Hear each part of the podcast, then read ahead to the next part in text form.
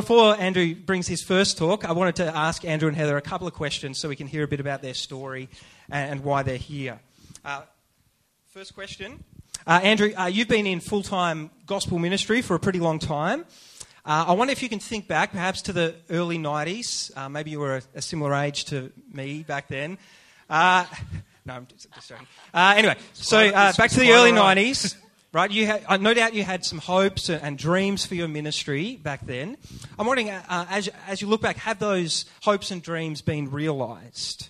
Yeah, thank you. It's a very good question. And uh, Heather and I were talking about this on the, uh, as we were coming in. We thought we'd take you back even just a bit further. Okay. I figured I've been in ministry about 35 years.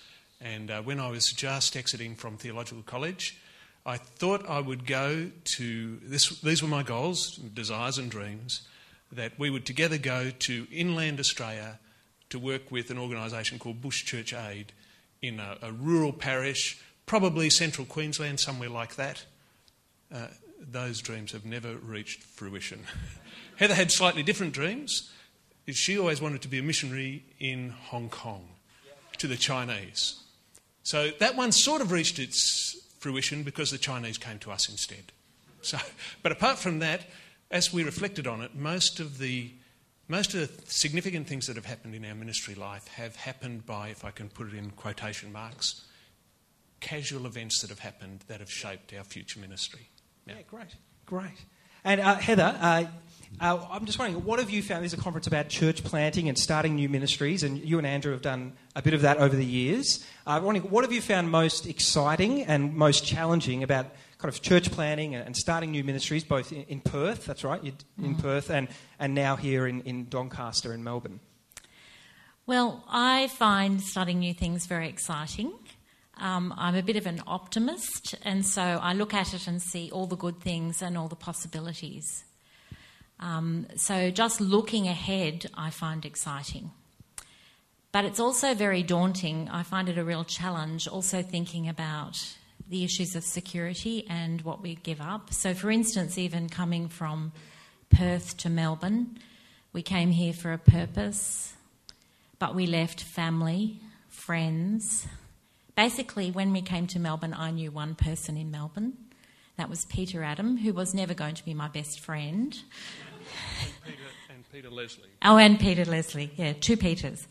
Um, so it was really quite daunting. So sometimes the moving has been a challenge. The other thing that's a challenge is you start and then you realise it's not what you were hoping. And, and you pour your energy in and then you start to run out of energy. So we found around the third year, we used to look at each other and think, what have we done? and you sit there and you pray and you say, are we doing the right thing? Why did we do this? Please, God, help.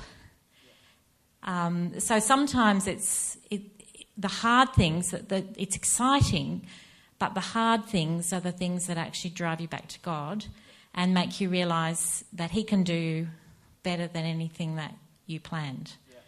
I think Gabby and I have had some of those conversations two, three years in. What, what on earth are we doing this for? Mm. Yeah. Yeah. Uh, Andrew, I'm wondering, uh, as you look at the kind of landscape here in Melbourne, and uh, I'm wondering, what do you see as the major needs uh, for the gospel or major opportunities for the sake of the gospel?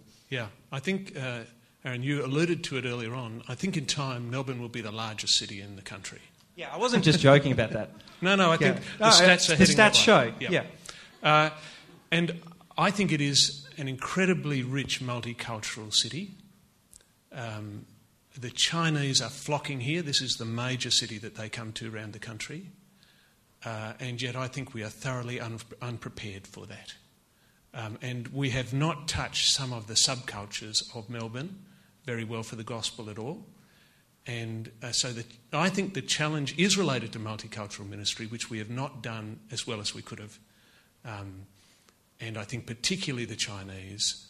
And yet, same as I, I, I spoke uh, at just one incident earlier on this year at Acts 29 and looked around the room, and the same as the, looking around the room now, where are the generation of Mandarin speaking people that are going to minister to the Chinese that are flooding our shores? But it's not just the Chinese. They're coming from, people are coming from all around the world, and I think we are unprepared for them. That's the first thing. The second thing is uh, Aussies are incredibly hard hearted. For every Chinese person, 10 Chinese people that are converted at Holy Trinity Doncaster, one Aussie is converted. And as I say to my staff, we put in 10 times as much effort for that Aussie. Uh, and it's just, you know, we, so there's lots of work we need to do, and there are some incredible challenges.